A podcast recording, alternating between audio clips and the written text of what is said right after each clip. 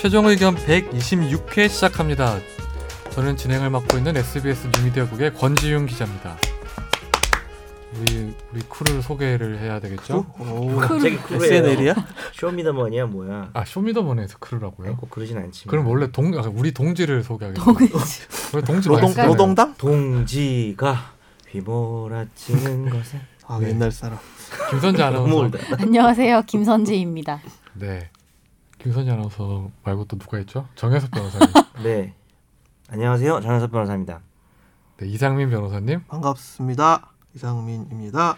네, 이상민 변호사님은 그저께 사무실 이전을 하셨죠? 그저께요? 음. 3일 전이죠. 토요일 날 이사했네. 그럼 토요일 날. 너뭐 페이스북에 올린 거 보니까 그 아직 그 거기 없는 거야 간판에? 그, 아니 다 달았죠. 다 아니, 이제 달았죠. 그 온, 건물 소개한 건물 그- 소개하는 데다 이제 다 달았습니다. 월요일 그러니까 날. 사진에는 없었지. 사진 그때는 토요일 날 찍은 거고 그러니까 없었던 거지. 월요일 날 이제 다 달았습니다. 직원들이 좋아해요? 직원들이 좋아하죠. 도와달란 말이 없어. 근데 그거는 직원들도 좋아하겠지만 그 사장이 제일 좋아하지 않아요? 40 우리 사장인 이상민 변호사님이. 48평 살다가 이제 새집가니까 106평 가면 이제 좋죠.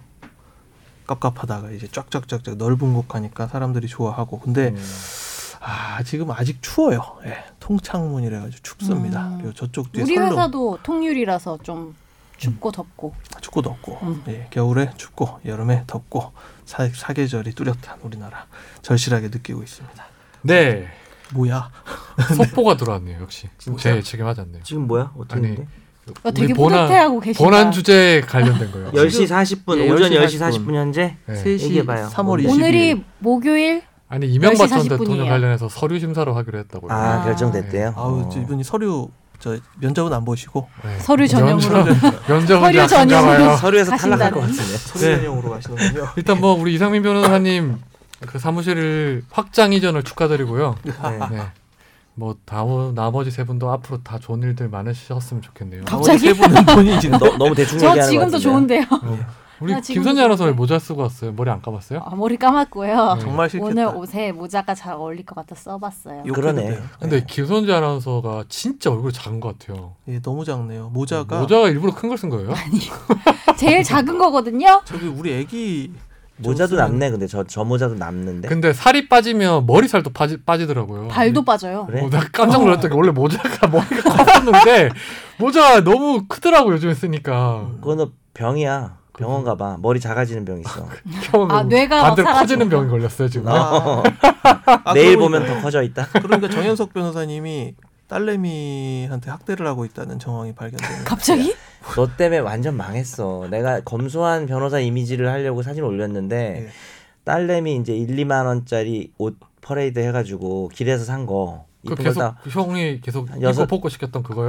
아니 아니라 한 1, 2만 원짜리 길에서 산 거를 여섯 장 올렸더니 그냥 남들이 이렇게 댓글 달는데 갑자기 이상민이 와서 음. 아빠는 톰 브라운 입고 음. 애는 1, 2만 원짜리입니다 해가지고 거기 그 댓글이 좋아요가 10개가 넘었어. 근데 그거는 뭐 사실이긴 하잖아요. 그러니까 자기는 호의호식하고 나는 검소한 변호사 이미지를 갖다가 무슨 학대범처럼 돼버려. 정신적 학대범이 돼가지고. 애기는 막 길거리 야 톰 브라운. 그거 하나 있는 거 짭이야. 네이버에 올렸어. 이거 짭이냐고 물어봤어 내가. 몸은 진짜잖아요. 네? 몽. 몽은 진짜입니다. 아 뭐 그게 뭐가 중요해요. 우리 정 변호사님 인생이 근데 그건 반팔- 명품인데 그건 반팔티잖아요. 우리 정 변호사 얼마나 사람 착하고 지적이고 지금 제 그래요. 눈빛 좀 봐봐. 진짜 무슨 연극하니? 눈알 굴리는 거. 와, 눈빛이 그런 이야기를 눈이 정말 입보다 더 많은 말을 하고 이야기를 있어. 코딱지를 파면서 청취자 사연으로 넘어가시죠. KDG를 파면서 KDG. KDG 안녕하세요. 골룸에서 열심히 청취하고 있는 청취자입니다. 중복이면 프로그램에 민폐를 끼치는 것 같아서 다 듣고 문의하려고 하는데 너무 많이 누적돼 있어서 권 기자님 등장하시는 부분 99화 뒤쪽으로는 듣고 있습니다. 골룸에서 머니볼 이건 뭐니 최종 의견으로 듣고 있는데 듣던 중 이어지면서 최종 의견이 나온 거래요. 어, 변호사님들과 SBS 직원분들과의 케미가 너무 좋아서 이 듣고 직원분들아. 있습니다. 블랙박스로 본 세상에 나오는 김선재 아나운서가 나와서 반갑더라고요. 오늘 왜 이렇게 앞부분을 다 읽으세요? 원래 전에 안 이런 거 잘- 이제 읽으려고요. 이분 되게 짧 이분 되게 짧아요. 다 읽어요. 오늘 어. 시간 많은데. 말씀이 별로 없으셔서 목소리 매칭이 좀 잘 안 되더라고요. 근데 사실 저 이제 안 나와서 그런 거예요. 그 프로그램에 제가 안 나옵니다. 본론으로 그 사고를 들어가서 내기 전에는 안 나오죠. 어, 본론으로 들어가서 저는 조경업을 블랙박스에 아, 알았어, 전에. 알았어. 네. 조경업을 하고 있는 사람입니다. 처음에는 3년 동안 아 원 도급사에서 3년 일하고 지금은 하 도급사에서 일하고 있는데 건설업이 법 제일 안 지키는 것 같습니다. 조경업에서 나무를 구하게 되는데 일반적으로 계약서를 쓰고 구매를 하진 않습니다. 대부분 거래하던 사람의 소개로 나무를 구매하게 되고 보통은 구매자, 중개인, 농장주 이런 식으로 거래가 이뤄집니다. 낙가마. 어, 낙가만 내가 오랜만에 나왔네요. 아나운서로서 읽을 수가 없었어. 중개인 낙가마. 어, 중개인. 이분이 낙가마라고 써주셨어요. 농장주 혹은 중개인이 사업자가 있으면 어, 세금 계산서나 그냥 계산서를 발행하고 입금을 하게 되는데 나무를 먼저 선 구매하기 위해서 통장에 선입금하는 경우도 있습니다. 음, 계속 거래를 하던 중개인이 제가 필요로 하는 나무를 구했는데 먼저 점유를 해다, 해야 한다면서 720만 원을 중개인 통장으로 제가 입금을 했습니다. 하지만 농장주가 나무를 베었다고 하면서 다른 나무를 구해준다고 하면서 돈을 반환하지 않고 나중엔 그 목적으로 돈을 받은 적이 없다고 하면서 돈을 반환하지 않습니다. 이 경우에 입금 기록만 있고 계약서를 작성하거나 전화로 한 녹음 파일도 없습니다. 이런 경우 사기로 형사 처벌이 가능할까요? 어, 사기보다는 횡령이 어울리는 사건이네요. 음. 그러니까 처음에 이분이 아예 처음부터 기망의 네. 의도가 예. 없던 거죠. 이상한 짓거리를 하려는 의도로 720만 원을 흉 가져가셨다면 그거는 사기가 될 텐데 이거는 그게 아닐 수도 있을 것 같아요. 그렇다면 나한테 돌려줘야 될 돈이잖아요. 어쨌든 그 돈을 돌려주지 않고 꿀꺽 in my pocket을 하면 그거는 횡령이 됩니다. 어우, in my pocket 좋은데. in my pocket. 근데 저는 약간 이해가 안 되는 게 이 농장주는 계속 거래를 하고 싶어 할 텐데 왜 이렇게 했을까요? 그러니까 그게요. 농장 이런 그러니까요. 분들이 네. 야반 도주라는 걸 하죠. 뭔가 지금 뭔가 준비를 하고 있는 걸까요? 그러면? 어, 이런 분들이 한 10명 있을 가능성. 그럴 수 있죠. 제가 근데 그- 왜 돈을 달라고 하는데도 왜 안 줄까요 이게 진짜? 세상에 돈 달라고 하는데 안 준 사람 천지 뺄까? 아니요. 입금 내역이. 있으니까 예. 뭐, 뭐 이쪽이 그쪽. 입장에서는 음. 뭐 반박할 여지는 없을 거 아니에요. 민사적으로는 예. 뭐, 이, 이 돈이 다른 용 다른 거에 대한 변제로 들어온 거다라고 주장할 수는 있겠네요. 음. 있겠지만 거래가 복잡해지면 근데 그래도 이 사연 보내신 분이 유리한 것 같고요 민사적으로는 형사는 아까 상민 변호사 말한 것처럼 사기가 좀 어려워요 사기는 받을 때 의도가 있어야 된다는 얘기는 그걸 검사가 입증해야 되는데 그거 너무 힘들잖아요 네. 그러니까 받은 돈을 그러면 나무도 안 주고 아니면 뭐. 농장군주가 처음부터 그, 상, 그 나무가 없는 상태에서 돈을 받았을 수도 있죠. 뭐. 벤, 벤 다음에. 근데 이제 그렇지. 근데 네. 그거를 뭐 또 나무를 구할 수 있다 이럴 수도 있으니까 횡령으로 가는 게 맞을 것 같고 네. 횡령은 될 것 같아요. 네, 알겠습니다. 아무쪼록 해결이 잘 되시길 가까운 바라겠습니다. 경찰서를 찾아가시기 바랍니다. 네, 다음 사연으로 넘어갈까요? 그래도 내가 하지 않았어라는 음. 일본 영화를 봤습니다. はい, 한 わたし 남성이- 봤어요? 권지윤 기자? 저는 예전에 봤어요. 아, 나못 오래전에 봤는데 봤어요. 이건 볼까 볼까 하다 못 아니 봤어. 괜찮아요 영화. 예. 어. 한 남성이 만원 지하철을 탔다가 치한으로 몰려 억울하게 재판받는 영화인데요. 지인이 일본 형사사법제도에서는 검사가 유죄면 유죄고 형사재판보다는 행정 절차라고 중세 수준이라고 하더라고요. 그래? 성범죄라는 게 사실 무죄 추정의 원칙보다는 특수성 때문에 피해자의 진술에 의존하잖아요. 영화를 보고 나서 출퇴근할 때 지하철 버스 타기가 부담되고 또 사람 수 많은. 장소에서 조심스럽게 행동하게 됐습니다. 만약 실제로 만원 지하철에서 억울한 일이 발생할 경우 경찰서로 바로 가, 하지 지 말고. 마, 가지 말고 변호사와 연락한 뒤에 추후에 대응하란 이야기를 들었습니다. 우리나라에서도 억울하게 공공장소 추행범으로 몰릴 경우 유죄 확률이 100%에 가깝나요? 정말 억울할 경우엔 대응 방법이 전혀 없나요? 먼저 우리가 봐야 될게 해서 이거 답하기 전 일본 전에 형사 사, 형사 재판 수준이 중세 수준이라는 것부터 일단 바꿔야 되겠네요 이거는요. 예, 예. 사실 일본 형사 사법 수준이 상당히 높잖아요. 우리나라에 그쵸. 사실 두 분 변호사님도 일본의 형사 시스템에서 넘어온 걸 거의 배운 거잖아요. 지금 근데 아이고, 일본 형사 사법 아이고. 시스템이 되게 느려 터졌어요. 그쵸. 유명하기로 느려 터졌고. 그러니까 운영은 운영은 좀 옛날 그렇죠. 사린가스 사건 아시죠? 일본 네. 살인가스. 살인. 쌀인 살인.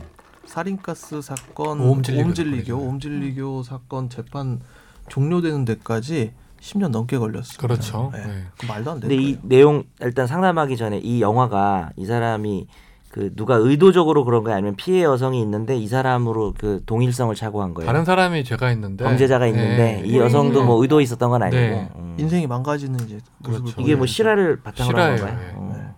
근데 일- 근데 일본 형사사법 시스템이 느리긴 했는데 뭐 세계적으로도 비슷한데 어, 그거를 이 일본 수사기관의 어떤 그 적극성 이런 게 되게 부족하다고 하긴 합니다.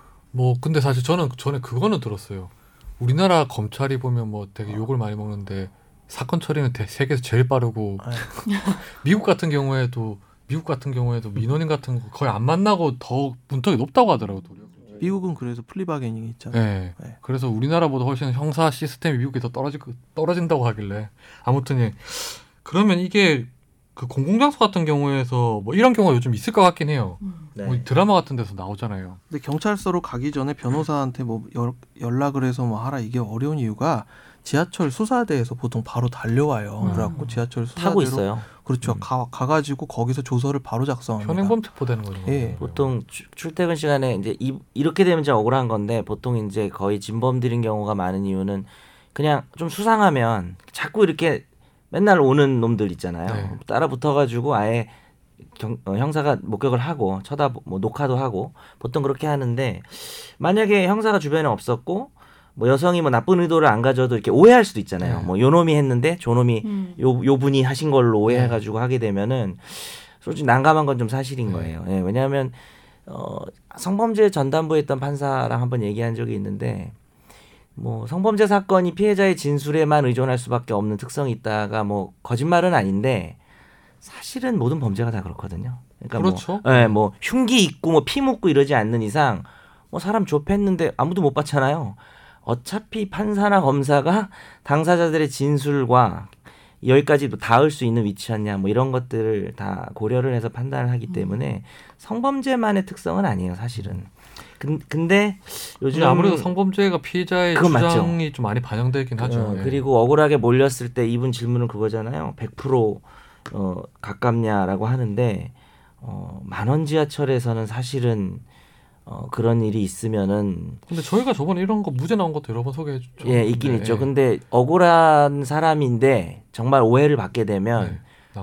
사실은 빠져나오기 힘들 것 같아요. 그것도 사실. 근데 요즘에 예를 들어서 지하철 수사대나 뭐 그 사법경찰 같은 경우에 뭐 특사경 이런 쪽에서 성추행범을 잡을 때는 네. 녹화를 한대요. 음. 그쵸. 요즘 그런 일들이 많아서 그렇죠, 당연히 그 그렇죠. 경우에는 수사기관에서 무혐의로 풀려나는 경우도 많이 있어요. 보면 음, 이제 검찰이나 경찰에서 해보고 아 이거 진짜 아닌 것 같다라는 경우가 많으면 음, 이게 무혐의로 해서 이제 하는데 그러면 피해자 입장에서 억울하게 되니까 음, 애당초 특사경들이 잡을 때 요즘에는 이제 아 실제로 하는지 여부를 이렇게 다 음. 음. 촬영을 한다고 하더라고요. 그렇지. 근데 이제 어, 참 그렇게 좁은데 만원 전철에서 어떻게 찍냐. 근데 뭐 계속 뒤에 붙어 있는. 만원 지하철에서는 보면 음, 누가 돼 있는지 어- 알기 어렵지 않을까요? 그러면 진짜? 그러니까 그런 게좀 있는 음. 것 같아. 근데 또 이런 얘기도 있더라고. 여성들 입장에서는 아니 뭐 남자도 뭐 피해자가 가끔 음. 있다 그러던데 주로 여성이죠. 여성들 입장에서는 정말 만 원이라서 어쩔 수 없이 닿은 거랑 계속 자기를 쫓아다니면서 어, 굳이. 하는 거를 좀 확실하게 구별은 된다고 하더라고요. 느낌이 완전 다르겠죠. 느낌이 완전 다르다 하더라고요. 형이 형을 쳐다보는 형이 견준 기자를 쳐다보는 그런 음. 느낌도 이제 알잖아요. 보면은 따뜻하죠. 네. 눈빛으로 말하는 거야. 눈빛으로. 따뜻하잖아요. 어우 따뜻해. 어우 따뜻해. 진짜 진짜 따뜻해서 죽겠다. 네. 왜 김선재 아나운서 무슨 하실 말씀? 어, 저는 따뜻하지 않은 눈빛이에요 지금. 오늘 뭐 김선재 아나운서 약간 좀 조용한 것 같아요. 아니요 아니요. 머리가 작아서. 아 머리가 작아서. 머리가 작- 아무 말을 내안 머리가 작아서. 머리가. 작아서 말을 안 해. 진짜 아무 말이나 막 던지는구나. 네, 다음 사연으로 넘어가시죠. 안녕하세요. 계속 유령 청취자로 그늘에서만 애정 뿜뿜 하다가 이렇게 사연을 보내게 된 까닭은 얼마 전 지인에게 벌어진 일 잘못 때문입니다. 예전 뿡뿡이라고 하는 줄 알고. 애정 뿜뿜. 뿜뿜 뿜뿜. 빠람빠람 모모랜드 뿜뿜. 지인이 퇴근길 중 아파트 1층에서 엘리베이터를 기다리고 있는데 한 남자가 안에서 타고 내려왔더랍니다. 그런데 안 내리고 엘리베이터 안에 있길래 뭐지 생각을 하며 엘리베이터를 탔는데 남자가 11층을 누르고 지인이 그래서 아 놓고 온 물건이 있어서 안 내리고 다시 올라가나 보다 하고 이 지인은 자기 집인 8층을 눌렀대요. 근데 남자가 앞에 서 있는데 기분이 쎄하길래 문이 열리자마자 엘리베이터에서 내렸고 그 순간 남자가 자신의 엉덩이를 만졌다고 합니다. 너무 놀란 지인이 한참 벙쪄 있다 정신을 차린 뒤 보니 자기 집이 아닌 7층에서 내린 거였고 계단으로 올라갈까 하다가 무서워서 다시 버튼을 누르고 엘리베이터가 오길 기다리고 있는데 아직도 그 남자가 타고 있더랍니다. 겁먹은 지인이 정신없이 계단으로 내려와서 경찰에 신고를 했고 나중에 엘리베이터 CCTV를 확인했더니 자기 뒤에서 어쩌지 못해서 움찔움찔하는 그 남자를 보고 완전 시겁해서 지금은 지인의 남자친구와 출퇴근을 같이 하고 있습니다. 이런 성추행의 경우 처벌이 어떻게 되나요? 그리고 나중에서 겨- 나중에 경찰에서 연락이 와서 남자가 지인과 같은 아파트에 살고 있다고 얘기했다는데 헐. 이런 경우는 어떻게 해야 할까요? 야 이건 진짜 시급한데요. 그러니까 얘, 얘 가- 11층 근데 사는 애인가 이 보네. 남자도 진짜. 이상하네요, 진짜. 같이 아파트에 살고 있는 사람하면 당연히 들키고 CCTV 다 있는 거 아니 알면서도 예전에 그런 도시괴담 있잖아요. 조절이 안 되는 충분. 1층에 1층에서 누구랑 이제 같이 탔는데 그 아저씨 그 아저씨가 5층을 누르고 나는 6, 너 어디 가니 그래서 나 6층이요 그러니까 아저씨가 5층을 누르면서 그래 윗집에 사네 이러면 5층에 딱 내리면서 칼을 꺼내면서 딱 뒤를 바라보고 5층에서 6층 계단을 치면서 와다다다 달려간다는 그 도시괴담. 야, 그거 진짜 어릴 때 듣던 어, 게 맞아. 다 그러면 그거는 그 엘리베이터에 창문 있던 시절 그렇죠. 아니에요? 어, 그거? 그치 맞아 그래서?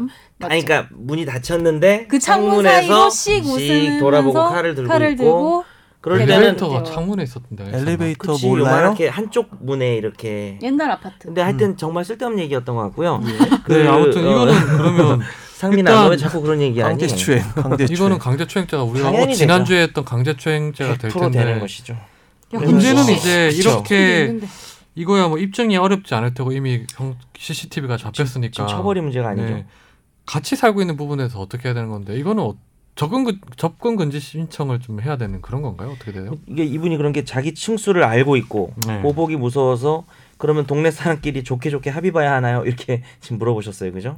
아, 그건 합의는 어, 이걸 어떻게 좋게 합의를 강제추행죄는 근데 그게 뭐 친구 반의사 불벌죄도 아니잖아요. 이제 반이다 불고죄도 아닌데 아니 근- 이거는 신고가 근데 사실 들어왔어. 뭐제 합의했을 경우에 뭐 양형의 뭐 방향은 제가 되겠죠. 책임은 못 지지만 이런 류의 성추행범들이 되게 무섭은 놈들은 좀 아니에요. 제가 볼 때는 그러니까 정말 그러니까 보복 당연히 두렵죠. 피해 여성 입장에서는 뭘 했다가 보복을 당할까 두려울 수는 있는데 어 저는 이 사람을 법에 처벌 받게 하는 게 좋다고 생각해요. 고소를 해서 그 처벌을 받는 과정에서 지 잘못을 반성하고 지가 뭐 사과를 하든 합의를 시도하든 그게 수순이라고 생각합니다. 뭐 그러니까 무섭다라는 것도 공감은 되는데 해야 돼요. 안 그러면 또 해요. 왜냐면 네. 이런 정도까지 아, 꼬투리가 잡혔는데 자기가 처벌이 안 된다라고 아니 생각하면 일단 뭐또 합니다. 고소해서 처벌을 받게 하는 거는 뭐 오케이인데 그럼 같이 지금 지내야 되는 이런 건 어떻게 해야 될까요? 그러면요?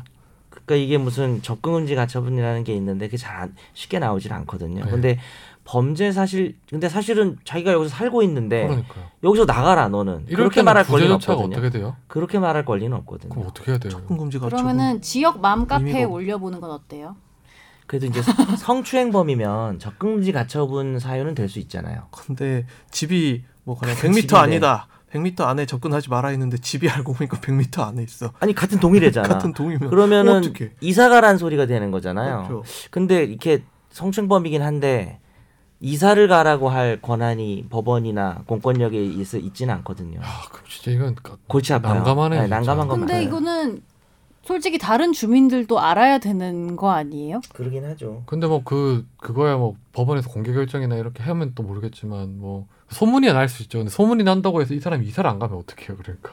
아 그러니까 그러니까 이거는 처벌을 하고 재범을 하게 되면은 뭐 구속될 수 있으니까 뭐 그런 쪽으로 자기가 겁을 먹고 못하게 이사를 지가 가게끔 하는 방법밖에 없고요. 어떤 거- 법의 힘을 빌려서 이 사람을 내쫓아낼 방법은 정말 없어요. 정말 난감하네요. 네, 난감한 건 맞는 것 같아요. 저희도 뭐 생각나는 방법 피해자가 억울한데 피해자가 이사가는 건 진짜 한번 더 이런 피해자가 더 케이스를 계속 피해를 보는 거죠. 알고 봤더니 우리 집 옆집에 살인범이 살아. 그러면 어떻게 해야 돼? 그 사람을 내 입장에선 내쫓아요?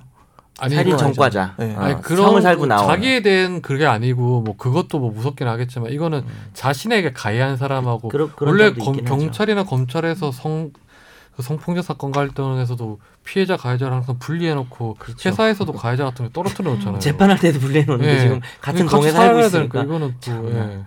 음, 그런 문제가 있긴 하네요. 근데 답이 뭐 생각나요, 이 변호사는? 아니요. 별로 이건 생각나는 않습니다. 답이 없어요. 그- 그- 이사 가야죠. 그러니까 피해자가 왜 이사를 가야 되냐 싶지만 정말 없어. 가해자를 이사를 가게 것 할. 수는 없으니까. 저희가 그렇게 하라는 건 아니고 근데 여기서 청취자 사연 끝나긴 했는데 아까 가만 생각해 보니까 그 앞에 사연을 너무 해결책을 안 준 것 같아요. 이분이 물론 이분이 이런 일을 당한 사람인지 아닌지 모르겠지만 몰릴 경우 억울한 경우 대응 방법을 물어보긴 했어요. 아까 지하철에서. 그럼 어떻게 생각해요? 변호사를 찾아가야죠. 변호사를 찾아가고 네. 일단 본인이 절대 그렇게 닿지 않았다라는 걸 소명을 해야 되겠죠. 소명을- 주변의 목격자라든지 처음 그죠? 소명을 할 때그 어. 그 특히 수사기관에 뭐, 의, 뭐 진술서나 이런 형태로 소명을 할땐 되게 조심을 해야 되는 게그 음. 진술서의 문구가 정제되지 않은 문구가 이렇게 가면 그게 오해를 살 여지가 있기 때문에 음. 어떤 서류를 낼 때는 굉장히 신중하셔야 됩니다. 그 변호사를 먼저 만나는 게 좋을 거고. 근데 진술 거부해도 돼요 그러면? 그렇죠. 뭐 진술 거부해도 되죠. 진술 거부권이 있으니까 변호사. 어, 와서 뭐 조력 받아서 하겠다 그럴 수도 있고. 음. 그렇습니다. 그 오늘 본안 주제는 이명박 전 대통령 사건입니다. 어, 그 이명박 전 대통령 관련해서 뭐 사실 몇 번 했었고 계속 이제 언론에서 많이 나왔던 사안인데 그 오늘이죠. 오늘 이제 영장 실질 심사가 잡혀 있었어요. 오늘이 이제 22일인데 원래 10시 반이었죠. 10시 반에 우리 녹음 시간. 예, 음. 그 영장 실질 심사가 잡혀 있었는데 우리 때문에 그렇게 잡았다는 면접 일정이. 잡혀 있었는데 예, 그 이명박 전 대통령 이명박? 측에서 이제 영장 실질에 불참하겠다는 의사를 밝히면서 아 어제 기준으로는 음. 아, 이거를 그럼 논란이 있었죠. 어, 서면으로 심사를 해야 되는지 아니면 구인장을 다시 한번 발부해서 한 번 더 오라 할 것인지 아니면 이명박 전 대통령 없이 변호인 측과 검찰만 참석해서 할 것인지를 두고 이제 좀 법적인 해석이 있었어요. 이게 저- 전례가 잘 없는 일이라서 왜냐하면 보통 영장 실질을 포기한다고 했을 경우에는 변호사들도 안 나왔었는데 그렇죠. 이번 건은 거죠. M, MB는 안 나오겠는데 변호사들은 나가겠다 이렇게 얘기를 했었던 음. 거예요. 보통 민사 재판을 그렇게 하죠. 그래가지고 안 이제 나오고. 어 이거 어떻게 하지 법원에서도 전례가 없던 일이다 보니까 해석을 해보겠다 음. 해서 오늘 중에 결정을 한다고 했는데 조금 전에 이제 소식이 저희 그렇죠. 취재 소식이 들어왔는데 오늘 중에 서면 심사로 결정을 하겠다고 밝혔어요. 변호인도 없이 예. 그냥 그러니까 서류로. 열질 않는 거죠 네. 신문을. 그러면 이제 변호인 측에서 제시된 이제 뭐 의견서를 어, 의견서 바탕으로. 이제 양측의 입장을 반영해서 이제 법원에서 결정을 하겠다는 건데 그럼 되면 언제 돼요? 그럼 내일 뭐 나- 통상 이제 뭐 나오려나? 오늘 밤에 나오겠죠. 서면 심리는 좀 일찍 나오는 편이 있으니까. 예. 예. 그래서 오늘 이명박 전 대통령 관련된 혐의랑 그 다음에 영장을 두고 벌어졌던 어떤 뭐 여러 가지 의견에 대해서 저희도 한번 이- 얘기를 나눠볼까 하는데 먼저 이명박 전 대통령의 혐의를 한번 소개를 해주시죠 이상민 변호사님. 자연스럽게 부분을 제가 소개를 하게 되네요. 그렇습니다.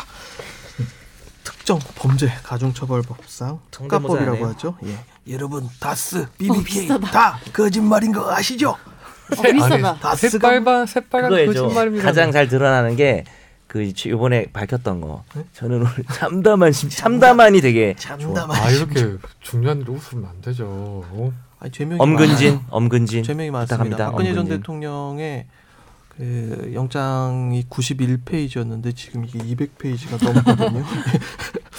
특정범죄 가중처벌법상 특가법이라고 하는데 뇌물 혐의 그리고 특정 경제범죄 가중처벌법 이제 특경가법이라고 하는데 특경가법상 횡령 특가법상 조세 포탈, 특허법상 국고 손실, 직권 남용, 권리 행사 방해 그리고 영포 빌딩에 들어가 있던 영포 빌딩은 뭐 그저 뭐 법조 기자 출입하는 사람들 다 알잖아요. 등기구 앞에 있는 네. 영포빌딩에 대통령 기록물 관리법 위반 혐의 거기에 이제 대통령 기록물이 거기 쇽쇽쇽 3천 건 이상 들어가 있었으니까요. 네. 다 읽었나요?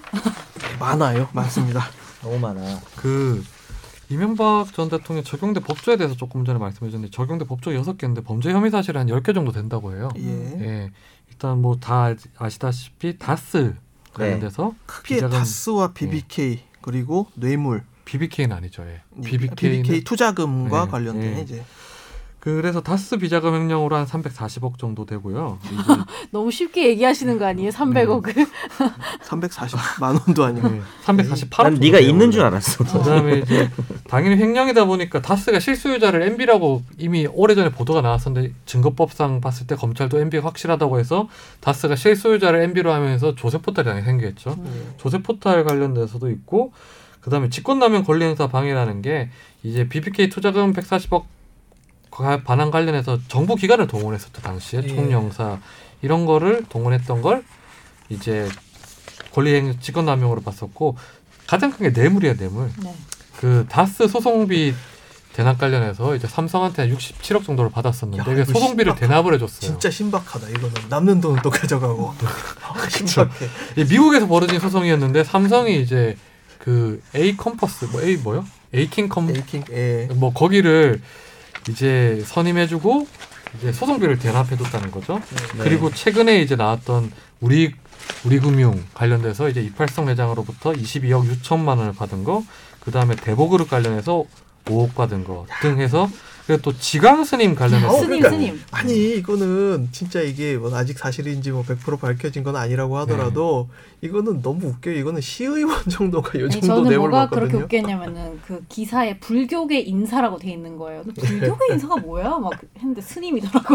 여기 불교- 아니 그래가지고 지금 뭐 여러 인사가. 가지 짤도 돌아다니는데 아, 뭐 교회 반란이라 교회 장로의 어떤 뭐 어. 무슨 반 배신 뭐 이렇게 해가지고 막 나오거든요. 종교를 배신한 아, 거예요. 오히려 종교 통합 아닌가요? 아뭐 그런 그런 측면 아, 있죠. 근데 어 그것도 영장에 들어가긴 했고요. 그 다음에 국정원 특활비가 관련해서 계속 예. 이제 한 17억 5천만 원 정도 이것도 뇌물이에요. 전부 다 뇌물이고 네. 그 다음에 국정원 특활비를 뇌물로 받으면서 국고 손실죄도 생겼어요. 네. 저, 이것도 음. 그, 리고 이제 그거니까. 어 기록물 관리법 위반. 왜냐하면 청와대 문건을 이제 영법 빌딩에 두면서 기록물 관리법 위반이 된 거였죠. 음. 네. 그런데 문제는 이제 원래 이명박 전 대통령의 검찰이 이제 그 뭐 나름대로 규명했다.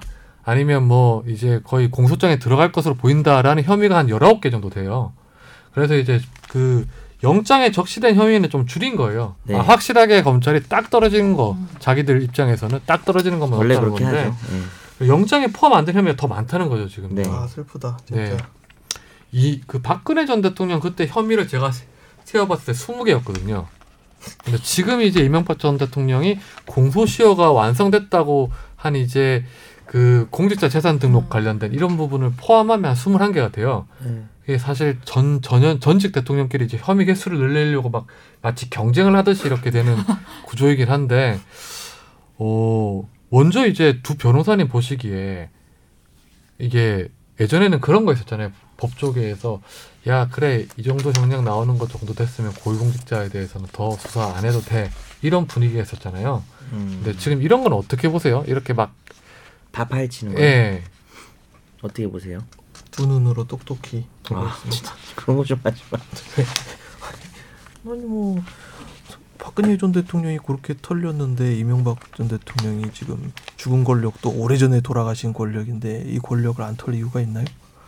그리고 좀 너무 그러니까 대- 모르겠어요. 이게 아까 얘기가 잠깐 나왔지만 뭐 이- 어, 지광 스님으로부터 뭐 몇억 뭐저 ABC 상사 뭐 뉴욕제가죠. 뉴욕제가 뭐 2억 이거는 대통령도 뇌물을 받으면 좀 멋있게 받고 많이 받고 이래야 되는데 이건 너무 좀 그래요. 네. 근데 지강 스님으로부터 받았다는 건 3억 정도 되거든요. 많은 거 아니에요? 3억의 뇌물이면 엄청 많은 거죠. 아니 시의원도 이것보다 뇌물 많이 받아요. 아니 근데 나는 뇌물은 아니 요즘에 두, 법조계나 이렇게 너무 인플레가 됐어. 그 그러니까. 박근혜 전 대통령 때 그 사건 때문에 어. 그러니까 예전에는 3억 받았는데 별로 얼마 안 받았네. 뭐. 뇌물은 요즘에는 뇌물은 네. 그 경찰이 500만 원만 받아도 영장 청구. 이게. 그렇죠. 근데 예. 지금 이걸 몇 배야 아니 근데 지금. 저는 약간 이렇게 대통령이- 생각해야 되는 게 지금 여기 앞에 300억이 나왔잖아요. 네. 나는 나 같으면은 홍련 300억. 300억을 만약에 가졌다면은 내가 한 10억 정도는 나는 뭐 세금으로 낼 수 있을 것 같거든요.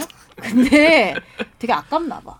그 300억 정도의 뇌- 뇌물을 받거나 횡령을 하는 사람들은 그렇게 법을 지키려고 안 하는 사람들이라서 했기 때문에 아니 왜냐하면 상식적으로 생각해 보면 300억 갖고 있으면 3억 정도는 솔직히 말해서 약간 푼돈처럼 느껴질 것 같은데 3억도 소중한가 봐요. 아니 근데 이 정도로 예의가 나올 정도면 이거는 분이에요. 주변에 보통 그 이제 이걸 관리해 주시는 분이 있잖아요. 그래서 회장이 있으면 그 아래 회계 책임자가 있고 회계 책임자가 어떤 일이 터지면 많이 뒤집어 쓰고 간단 말이에요. 네. 근데 그분들이 지금 완전히 MB한테 다 등을 돌리고 불리한 음. 진술이 나왔기 때문에 네. 여기까지 그러니까 온 되게 거겠죠. 쉽게 다 불리한 진술을 다 해버렸어요. 그죠? 뭐 일단 이제 음. 챙겨줘. 저희가 지금까지는 이제 뭐 검찰의 입장만 반영을 제기를 했는데 일단 이명박 전 대통령 같은 경우에는 조금 전에 언급했던 뭐 지강 스님 건이나 기타 국정원 특수활동비 그그뭐 BBK 투자금 이제 반환 관련해서 삼성의 삼성의 소송비 대납 이런 것들은 자기는 모르는 일이었다고 하고 있어요. 실무진에서 뭐 해결했던 일인데 실무진이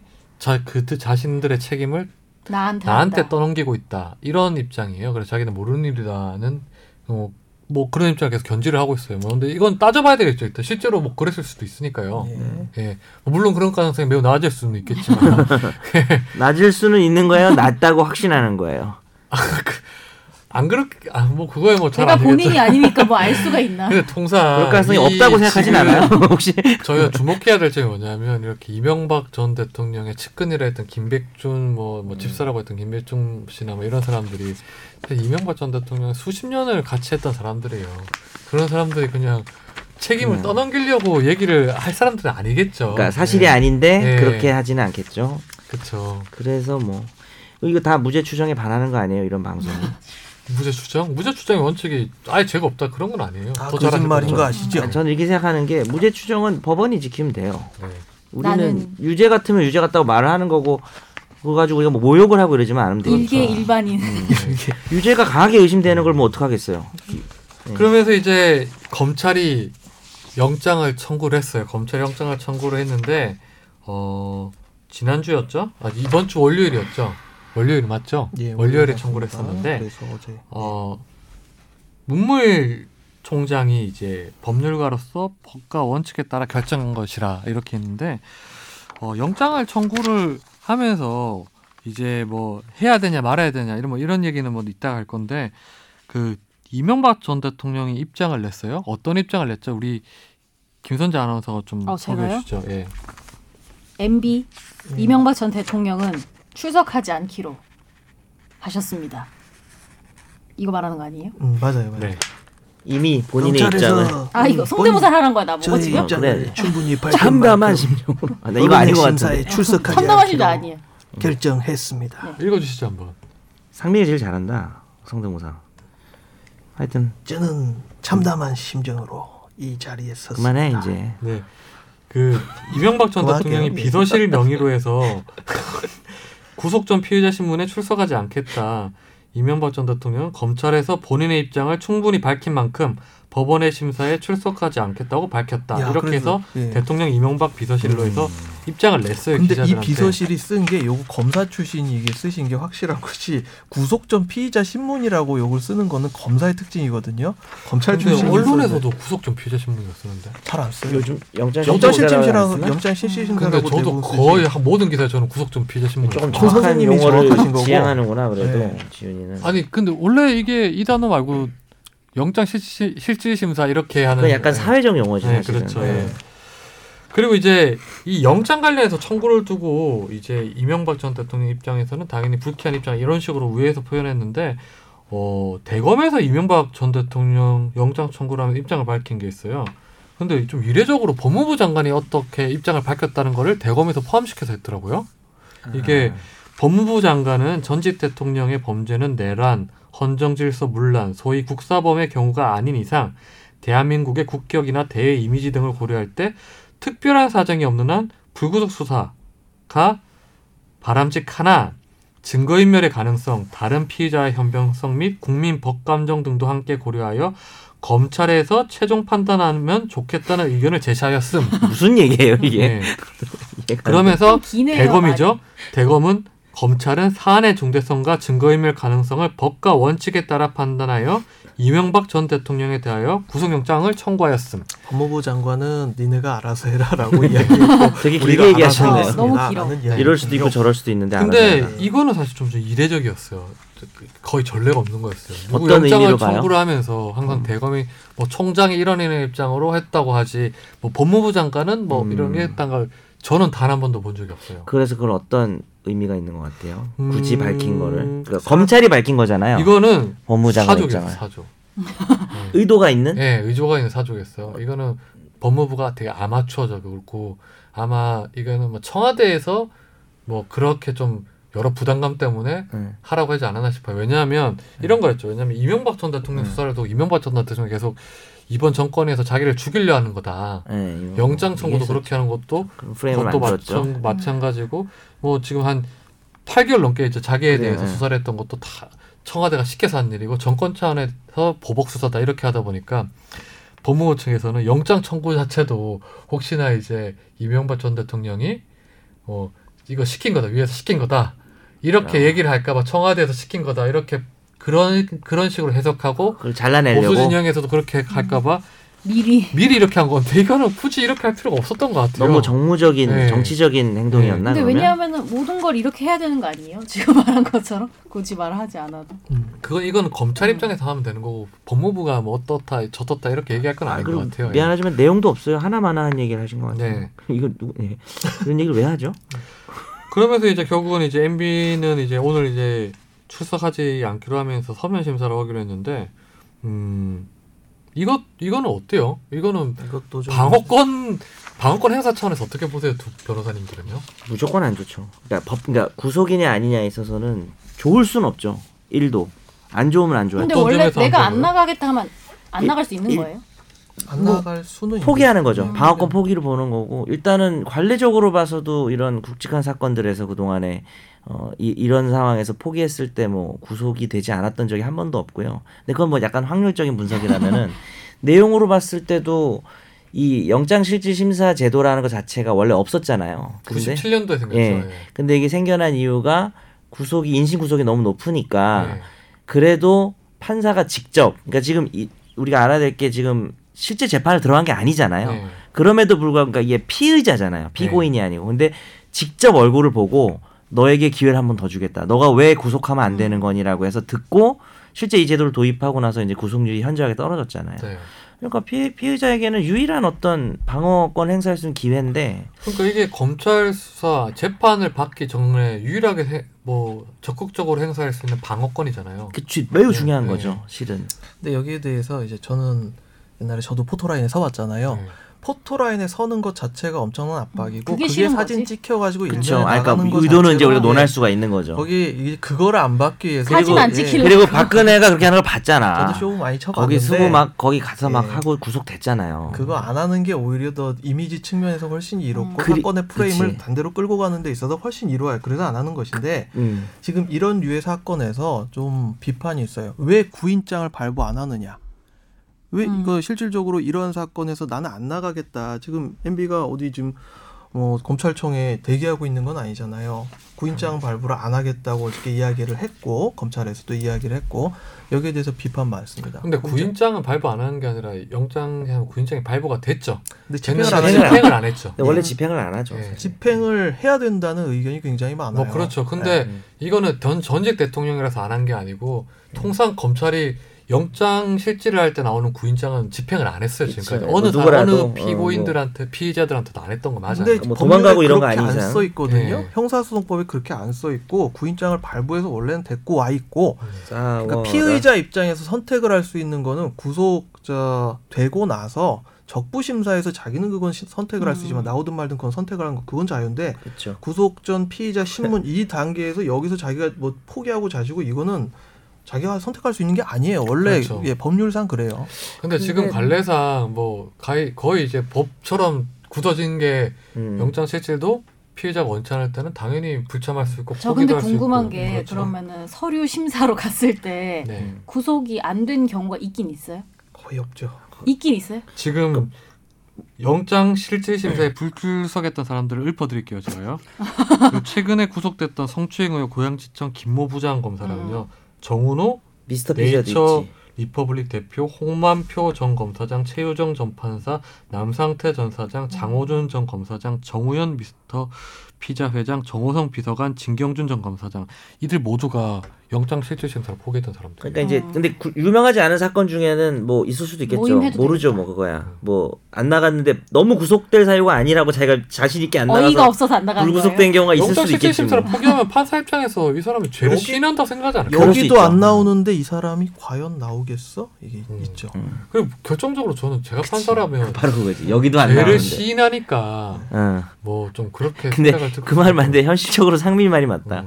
판사가 불러도 안 나오는데 수사를 제대로 나오겠어 이 자식 도망가는구만 이렇게 물론 이제 MB가 그런 건 아니겠지만 네. 일반적으로 그렇겠네.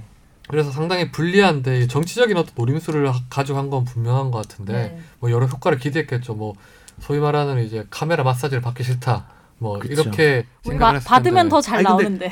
조사 받으러 갈 때 이때 말고 조사 받으러 갈 때 처음에 카메라 마사지 한번. 받고 가죠. 그러면 사람이 정신이 없어져 가지고 얘기를 못 해요. 그래서 음, 카메라 그때. 마사지 안 받으려고. 안 근데 그래서 이건 뭐 자기들. 측근들끼리는 아주 좋은 판단을 생각했을 건데 기자들이 나중에 생각하기에는 아 참 그렇게 측근들이 영리한 선택을 못했구나 생각을 했던 이유가 뭐냐면 이게 집에 있잖아요. 예. 그러면 이게 영장이 발부됐을 경우에는 그러면 모양새가 더 이상하게 나와서 훨씬 더 안 좋게 나갈 거예요. 근데 아니 그게 더 이렇게 좀 정치적으로는 어떤 그 정치 보복의 피해자처럼 아, 보일 수도 있지 않을까 싶어요. 자택에서 이렇게 가는 게 약간 하수의 생각이라는 게 뭐냐면 검찰이 집에서 집행할 것 같지는 않아요. 만약 영장이 나오면 검찰청에 오라 해서 그러니까 검찰청에서 집행할 그러긴 거예요. 한데 네.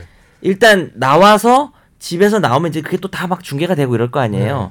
그 과정에서 좀 어떤 동정론 같은 게 생길 수는 있지 않을까 싶어요. 그건 아닌 것 같아요. 예.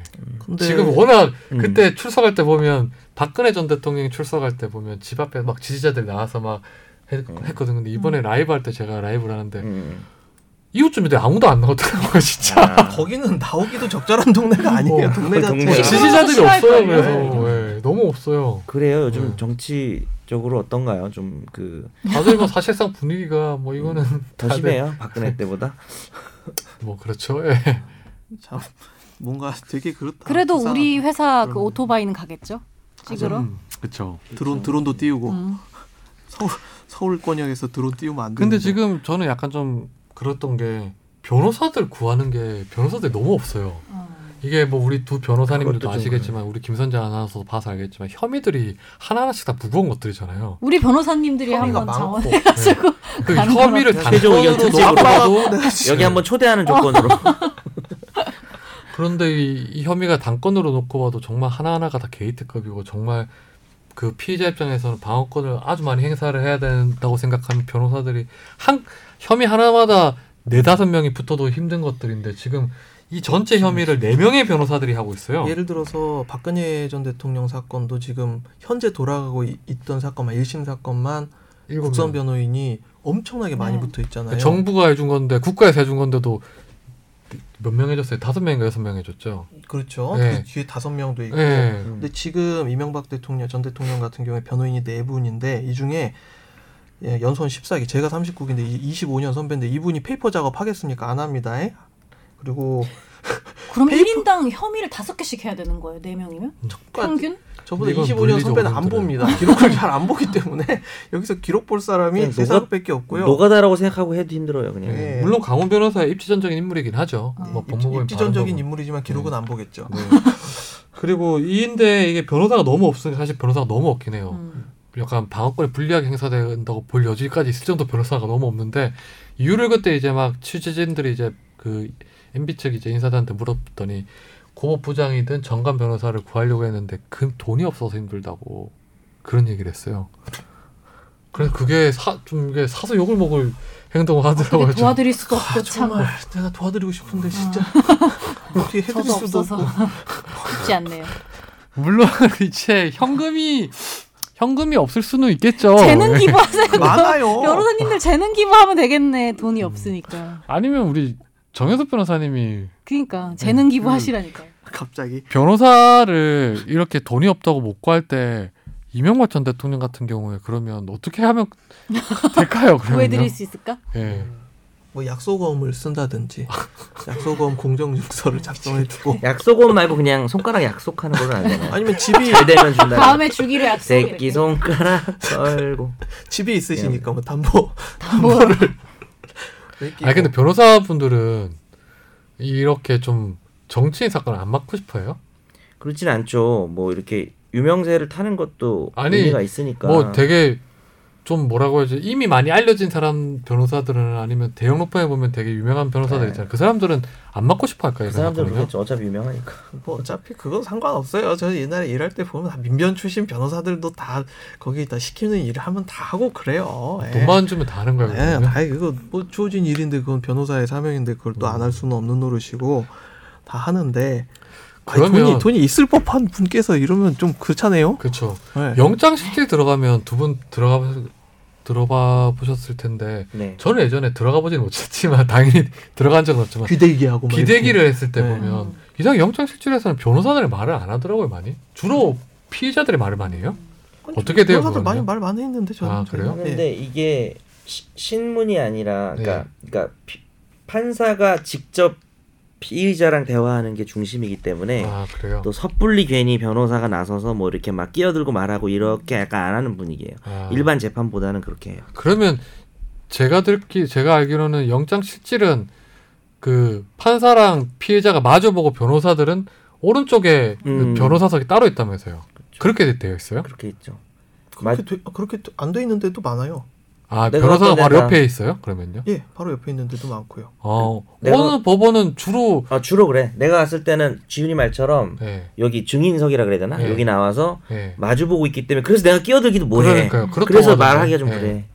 음. 음, 중앙도 그렇게 되는 걸로 알고 있는데. 중앙은 그렇게 돼 있고 네. 평택만 가도 아, 중앙이랑 아, 평택은 근데 새로 지어졌으니까 그랬고. 네.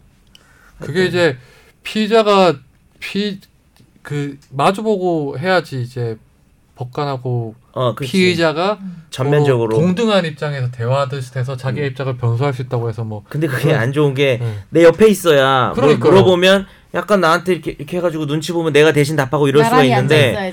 그건 판사 봤다가 나 봤다가 이러니까. 그래서 그 저는 그 얘기를 처음에 듣고 이, 그러면 영장 실질에 비싼 돈 주고 변호사 쓰는데 변호사들이 가서 좀 얘기를 많이 해야 되는데 근데 의견서를 음. 내고 저도 그때 음. 석방 됐거든요. 그러니까 의견서를 내고 하는 부분들이 있으니 그거하고 이제 말을 열심히 시키죠. 근데 좀 특이한 게 뭐가 있냐면은 같이 있다가 가는 게 아니라 그 앞에 대기하고 있다 들어가는 거니까 상민이는 어떻게 하냐? 나는 그 영장 실질심사 하면 그 앞에 대기하고 있는 벤치에 이렇게 다 앉아 있잖아. 예. 실질심사 받는 사람들 그럼 나 가서 막 쭈그리고 앉아가지고 거기서 막 얘기했어. 이렇게 얘기하시고 뭐 이렇게 하면 이렇게 하고 옆에 그냥 사람 다 있고 형사 있고 한데 형사 입고 하면은 거기서 좀 그냥- 예, 얘기할 시간을 달라고. 근데 그냥 예. 그럴 겨를이 없었어. 난 그래서 그냥 앞에 있는 데서 그냥 아, 왜냐 우리가 무슨 뭐 이상한 거 좀 하지 마 방송하다가. 예. 아 진짜. 하여튼. 아무튼 뭐 죄송합니다. 그런 뭐 영장 이상한 실질 심사는 거에서. 일반 재판하고 좀 다르다는 점 알아주시고요. 네. 그리고 이제 전직 대통령이 수사 때문에 여러 말이 많이 나오고 있어요. 지금 뭐 당연히 뭐 영장 청구를 관련해서 민주당 같은 경우에는 뭐 사표 규정이라 얘기를 하면서 당연히 이제 지지를 보였고 검찰 수사에 네. 뭐 한국당 같은 경우에는 표면적으로는 이제 뭐 그 영장 청구는 예정된 수순이었다고 보고 뭐 법정에서 범죄 혐의에 대해 잘, 잘 소명하기 바란다는 입장을 냈었어요. 근데 검찰이 그 이미 뭐, 이제 어. 친이계 쪽에서는 이제 뭐 여전히 이제 네. 뭐 비판적인. 이번 수사 같은 경우에는 보복 수사다. 뭐 네. 이명박 전 대통령도 그런 얘기를 했었죠. 네. 그리고 이명박 전 대통령이 그 3월 14일 날 검찰에 소환되면서 바- 밝힌 입장이 있었어요. 뭐 아까 전에 우리 두 변호사님이 그걸 좀 모방을 해서 얘기는 하긴 모방. 했었는데 어 가장 기억에 남는 구절이 있죠, 다들. 음. 네. 네, 그게 뭐였죠?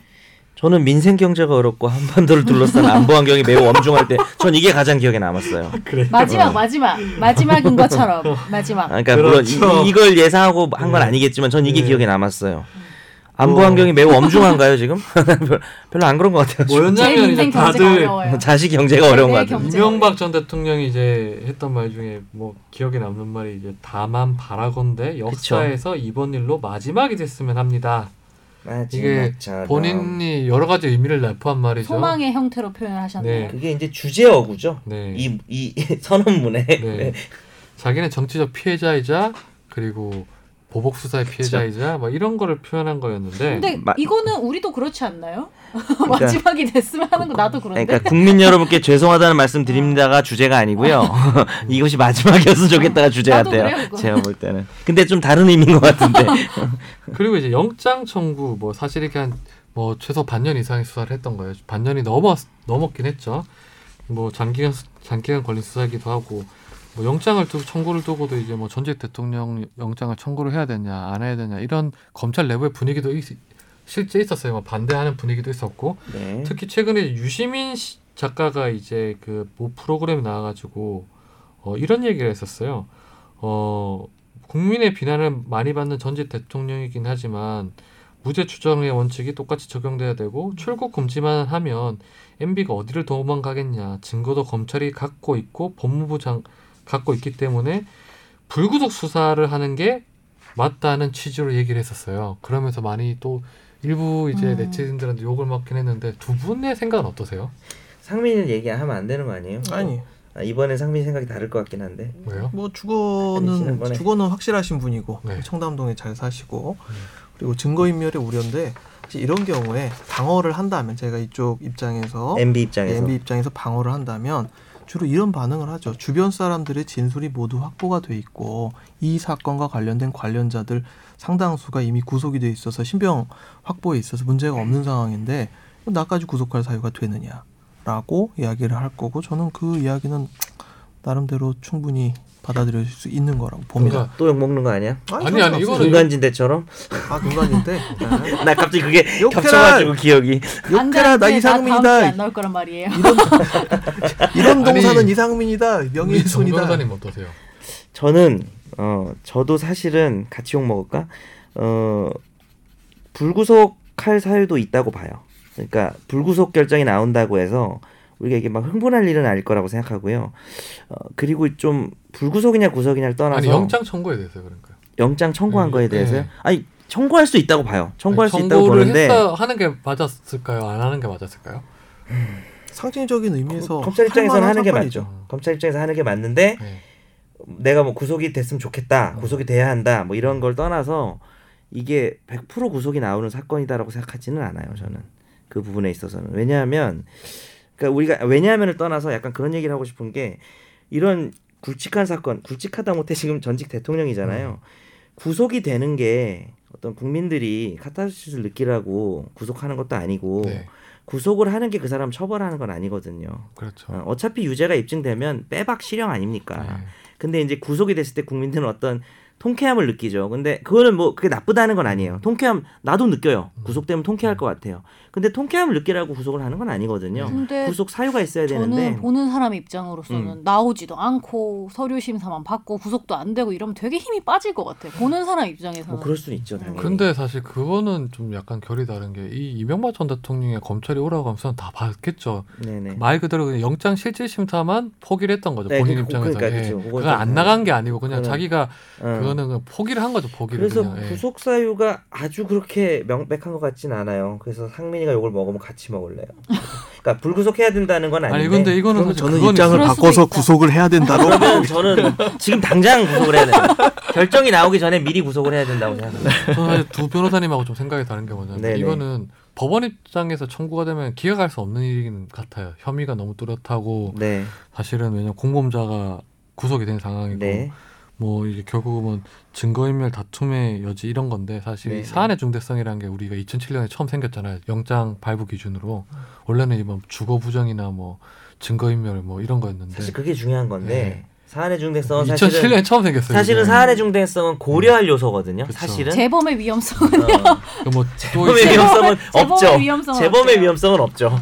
사실 그 재범은 동안 이제 네, 구속 그래서. 사유라는 게 어, 어. 그뭐 주거가 뭐 일정하지 않을 때 증거인멸을 있을 때 피고인이 도망할 우려- 우려 가 있을 때 이렇게 세 가지였는데 2007년에 이제 사안의 중대, 중대성이라는 게 생기면서 그렇죠. 되게 모호한 모호하면서. 너무 큰 죄면 네. 혐의 자체를 떠나서 구속해 버리는 네. 그런 관례가 좀 그래서 있었죠. 법원은 이 저는 사실 법원은 기준대로만 하면 된다고 봐요. 네. 그러면 이건 당연히 구속 바- 영장이 발부가 영장이 발부가 될 사안이긴 하겠죠. 유- 발부된 가능성이 크죠. 매우 높죠. 네. 매우 높는데 검찰이 영장을 청구했어야 되냐 부분도 저는 잘 모르겠어요. 아 오히려 우리랑 예, 반대. 예. 어. 이거는 사실 좀 고민의 여지가 있었던 것 같아요. 왜냐하면 뭐- 왜요? 이게 김관진에 대해서는 저는 구속을 해야 되고 여전히 영장을 계속 청구해야 되는 게 맞았어요. 왜냐하면 증거가 확보가 안 된 상황이었으니까. 근데 이거는 사실 저도 처음 고민을 좀 많이 했었어요. 야 이게 증거 많이 확보돼 있고 되게 시간이 오래 걸렸던 수사이긴 하잖아요. 지금 엄청 오래 수사를 했었어요. 그러면서 공범자 그 그의 사람들 다 구속된 상황이고 하니까 증거인멸을 우리도 없고 결정적으로 그거였어요. 아 이게 대통령이 연달아 이게 들어가는 게 사실 저는 국가 품격론이를 믿지 않았거든요.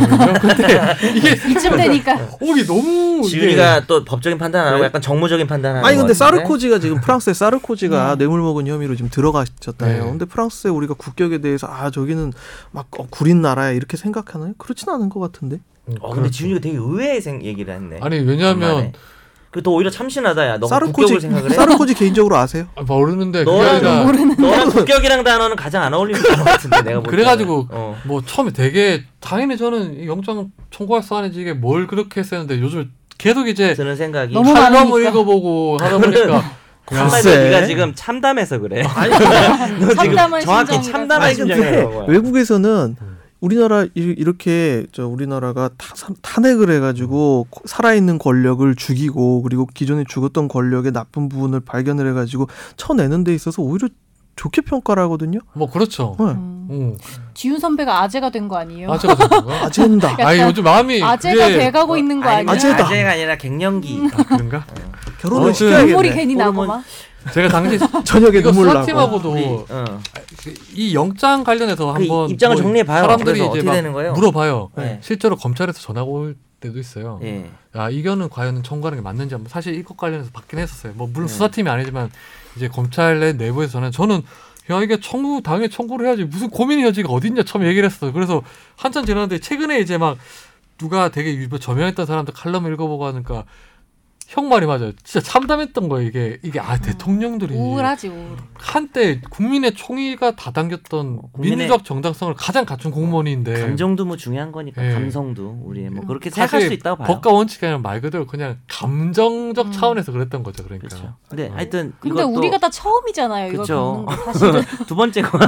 두 번째구나. 그 근데 방송에서 또 끝나고 여러 가지 또 방송이라는 게 또 오해도 낳고 할 것 같아서 좀 딱 정리를 해보면 저는 뭐냐면 네. 구속되는 것보다는 불구속되는 게 좀 더 맞다고 생각을 하는데 구속이 될 거라고 보고 근데 제가 불구속되는 게 맞을 거라고 얘기하지만 하나 단서를 붙일게요. 또 욕먹을 수 있으니까. 범, 유죄일 가능성이 매우 높고 범죄는 매우 심각하고 중대한 범죄라서 중형이 선고돼야 된다고 생각해요. 저는 아직 그러니까 처벌과 구속은 다른. 다르다는 거죠. 내가 얘기하고 싶은 건 그거예요. 처벌하고 구속이 다르다는 네. 거니까 뭐 누구 처벌을 잘하는 게 중요하다 어, 이거잖아요. 그쵸. 누구. 편을 드냐. 구속이라는 건 처벌이 아니에요. 근데 구속 사유가 있으면 해야 되는 거고 없으면 애매하거나 없으면 안 해야 그러니까 돼요. 오히려 사실은. 애매하면은 처벌의 정당성이나 이런 게 오히려 좀 그렇죠. 될 수도 어. 오히려 예, 그렇죠. 사실 구속 영장을. 검찰이 청구하는 이유는 단 하나예요. 수사의 필요성 때문이에요. 그렇죠. 지금 네. 수사 과정에서 네. 필요한 거죠. 근데 저는 요거는 잘 모르겠어요. 이게 지금 수사가 엄청 잘 돼가지고 그러니까 별로 필요가 없다라고 얼마나 혐의를 더 늘릴 까 음. 수사가 필요하다는 게 필요 없다. 우리가 어. 이렇게 얘기해도 구속될 거예요, 어차피. 네. 근데 이 방송이 나갈 때가 오늘 밤 12시니까 결정 나고 나가겠네요. 사실상 결정이 되고 난 다음이 아닐까 싶어요. 막 불구속됐는데 막 우리 막 구속될 거라고 말하고 나가는 거 아니야? 여러분 댓글을 달아주세요. 구속이 한 90% 되겠죠. 근데 사실 저는 뭐 결국은 그래서 제가 검사라도 검찰이었다도 영장을 청구했을 것 같긴 한데 이 그거는 좀 고민해봐야 될 것 같아요. 여러 가지 남은 수사들 이 수사를 어디까지 할 것인가는 지금 약간 선택을 해야 될 것 같아요. 무궁무진해서 보니까 그런 거예요. 계속 언론 보도를 보니까 한 번도 안 나왔던 보, 어, 그 혐의들 다 나오고 있더라고요 지금요. 음. 이게 어떻게 해야 될까요, 그런요? 어떻게 하는 게 맞아요? 계속 나올 거예요. 저 지금 아 제가 MB라면은 근데 이게 또 상황이 웃긴 게 남들이 다 훌륭한 건실한 회사를 연매출 1조 원 넘는 건실한 회사를 다 내 거라고 그러는데 나만 아니라 그래. 그냥 자기 거라고 하지. 그리고 나서 뭐 감옥 갔다 와서 넘기지. 뭐 이렇게 어렵게 살아. 그게 가장 MB에 어울리는 방법 아니에요? 검찰 영장에도 나오는 말이긴 한데 이게 과거에 밝혀졌으면 대통령 당선에도 영향을 음, 줬을 네네. 사안이긴 그쵸 하다. 대선 당시 진짜 맞아요, 2007년이잖아요 이거는. 그때가 뭐 이 다스나 기타 여러 가지가 당선 직전 대선 직전부터 일어났던 일이니까 음, 이게 만약 실소유자가 밝혀졌다면 이거는 정말 당나가 자했던 일이긴 하죠. 그런 예. 건참 안타까운 일이죠 네. 그거 그거를 지금까지 묵혀뒀다가 아유 이제 와서 대통령 거죠. 선거 한 이후에 저 개표하고 나서 5분 만에 당선 확실 뜬 사람이 MB밖에 없잖아요. 네. 예. 정말 이게 음. 가벌성이 높은 범죄긴 해요, 실제. 네. 그렇긴 한데 그렇다고 수사가 무제한적으로 할 수 있는 건 아니잖아요. 그렇죠 어, 근데 지금 나오는 혐의가 다 너무 많아서 많아가지고 이거를 그러면 어떻게 하는 게 맞을까요? 그러니까 확실히 유죄 나오는 것만 하긴 해야 될 텐데 아니, 그러니까 유죄 앞으로 수사를 것만 이게 분명 그러니까. 기소되고 난 다음에 또 계속 수사를 해야 되잖아요. 이게 그렇죠. 여기 나온 게 보면 지금 추가 나오면- 추가 기소 네. 계속 하고 해야 되죠 지금 뭐 스님 또 스님 또 나왔다고. 불교계 인사요. 네. 아니 스님 한 명이 아니라 한 분이 더 있다 막 이런 얘기도 와, 무슨 핸드백도 있고 지금 신부님만 나오면 이제 다 뭐- 아니 이제 그런데- 이슬람이 나와 있다고 종교 통합을 위해서. 유교. 어. 코란 막 코란 그러면 이거는 아니 그법 법률가입장에 얘기를 해주세요. 어떤 게 어떤 거- 어떤 게 맞는 거예요? 그게? 너무 질문이 어려워요 음. 뭐가 어떤 계속 혐의가 나올 텐데 어, 수사를 검찰은 어떻게 어떻게 해야 하는가 검찰은 계속 하는 거지. 뭐. 아니 근데 계속 그렇게 많이 나오면 계속 나와요. 저도 옛날에 저기 수사 변호사 받아, 네 명밖에 없고 수사 3년 6개월 받아본 적도 있어. 이거 들어갔는데 계속 나와갖고 추가 기소되고 추가 기소되고. 근데 요거는 좀 다르더라고요. 예전에는 뭐였냐면 그 박근혜 전 대통령 그 보면 추가 기소 떴잖아요. 네. 국정 특활비. 네. 그게 1심 사건에 포함이 안 돼서 지금 별건으로 해서 1심 또 다르게 진행을 하고 있거든요. 네. 그렇죠, 그렇죠. 예. 근데 그런 건 사실 예전에는 그게 뭐 별건 수사니 이렇게 비판이 나왔는데 박근혜 전 대통령 수사에서 막 그런 별건 수사 논란이 안 나왔었어요. 음, 왜냐 워낙 큰 사안이긴 하니까. 나와야 되는 거니까. 예. 음. 그런데 사실 검찰 수사권이라는 게 제한돼 있는 건 맞긴 하잖아요. 음. 누구에 대해서 한도 끝도 없이 수사를 할 수 없는 건 한데. 아 근데 그 별건이라는 사람 게 인생을 터는 처음에 수사를 하다가 A, B, C라는 혐의 사실이 나왔는데 A, B라는 사실로만 기소를 하고 나서 나중에 C를 묵혀놨다가 이 사람 연맥이려고 추가로 막 기소를 해가지고 이 음, 사람한테 양형상 불이익을 네. 준다면 그거는 문제인데 나쁘지, 그건 나쁘지. 지금 이건 그게 아니거든요. 검찰도 어쩔 수 없었다. A, B를 기소를 해놨는데 나중에 추가로 C가 뭐또 거지. 터져. 야, 일로 와봐 여기 더 있어 여기 좀 파봐 이래가지고 막 그렇지. 실컷 계속 파고 있는 거죠. 그건 해야 끝이 돼요. 안 보이는 거죠. 어. 자기 일을 열심히 해야죠. 그죠, 그건 해야죠. 근데 야, 이럴 때 일부 판결이 난 형사소법 본 지 오래돼가지고 일부 판결이 되나? 그러니까 계속 혐의가 나오면은 먼저 이제 판결 하나 띄우고 네. 또할 수도 있지 않을까? 또할 너무. 많으면은 한 번에 판결할 필요가 없으니까. 근데 좀 약간 이거는 뭐 죄라는 게 누가 뭐 쉽게 살 수도 뭐뭐 이 밝혀진다는 게 수사가 뭐 규명된다는 게 의지만으로 되는 건 아닌데 이번 이 MB 관련된 거는 아마 계속 나올 것 같은데 이건 선택의 문제인 것 같아요. 아니, MB는 지금 입이 너무 많아요. 주변에서 계속 사람들이 다 등을 돌려가지고 이렇게 나오면 검찰이 뭘 좀 이렇게 덮고 넘어갈래도 못 넘어 못 넘어가요 이거. 그러기도 힘들겠다. 네. 그래서 저는 뭐 전원책 씨가 나와서 하는 얘기를 듣고 확신 들었어요. 어, 뭐라 그랬는데? 전원책 씨는 이거 막 사람이 말이야.